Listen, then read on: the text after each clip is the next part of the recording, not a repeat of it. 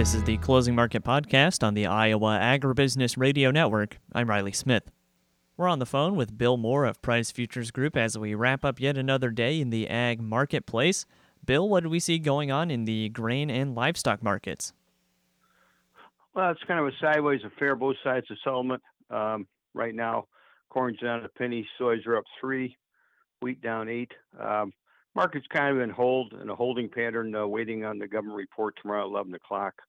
Quarterly stocks report's a big report. It'll command the direction of the markets in the near term. Should be friendly, but you never know. A lot of evening up in front of that report. We did have some good news on the export front this morning. 730 sales came out very good for the soys, over 1 million metric tons. Haven't seen that number in a while.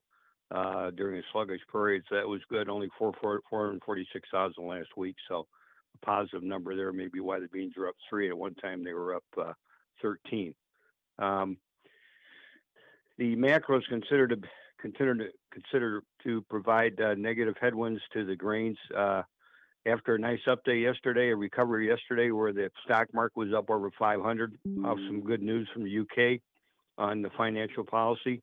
And the dollar is down over 100 points. It's back to the normal trends we've seen, which is down over 600 in the Dow Jones right now and down 13 in the U.S. dollar, indicating slowness both in the U.S. but globally, because all these countries are raising their interest rates at a pretty good clip to try to control inflation, and it's putting a damper on demand for everything. So we've got that to deal with. Harvest is another factor in the market. Full bore right now, open weather. It's colder, but still no rain. The next week or so, there'll be a lot of grains brought in, and we'll check the numbers on Monday. But harvest pressure on the market, that's a negative. The Russian-Ukraine war escalation has been a factor this week. Not so much in the news today, but Putin got beat up in a couple some battles over there, and where Ukraine's taken some territory back, and he responded with mobilizing 300,000, activating 300,000 reservists, as well as a sham referendum and firing more rockets, and it makes it even more unlikely this grain corridor deal will stay alive. And that was, has been friendly for the markets this week. So that kind of wraps up the news. Everything's just kind of on hold again on a sideways pattern in front of the government report tomorrow at 11 o'clock. We'll see how that comes out. As I've been saying most days I talk, I think you're dealing with a supply bull versus a demand bear.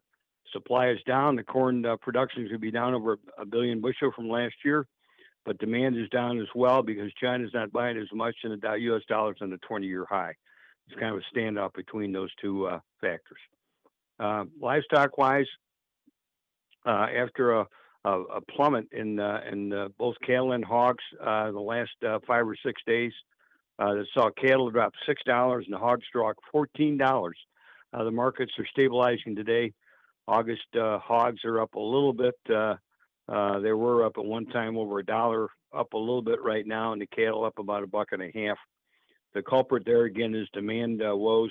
With the economy maybe teetering on the brink of a recession in early 2023, it puts a real damper on the demand for livestock, and it's kind of a cloud that's hovering over the livestock, both cattle and hogs right now.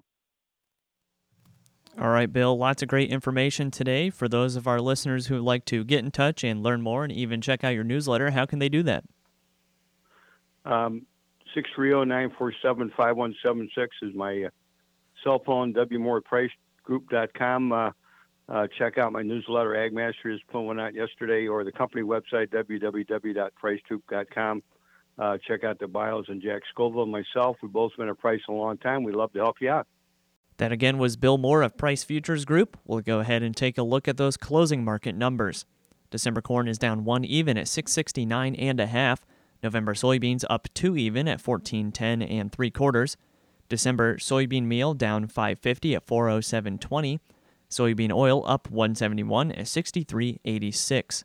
Chicago wheat down 7 even at 8.96 1/4. Minneapolis spring wheat down 6.5 at 9.66 even. Kansas City hard red wheat down 9 1/4 at $9.66 3/4, and December oats up 4 3/4 at $3.82 3/4. On the Merck, October live cattle up 107 at $144.12, September feeders up 60 at $175.97, October lean hogs up 7 cents at $89.45, December pork cutout down 12 at $86.35, and Class 3 milk down 2 cents at $19.87.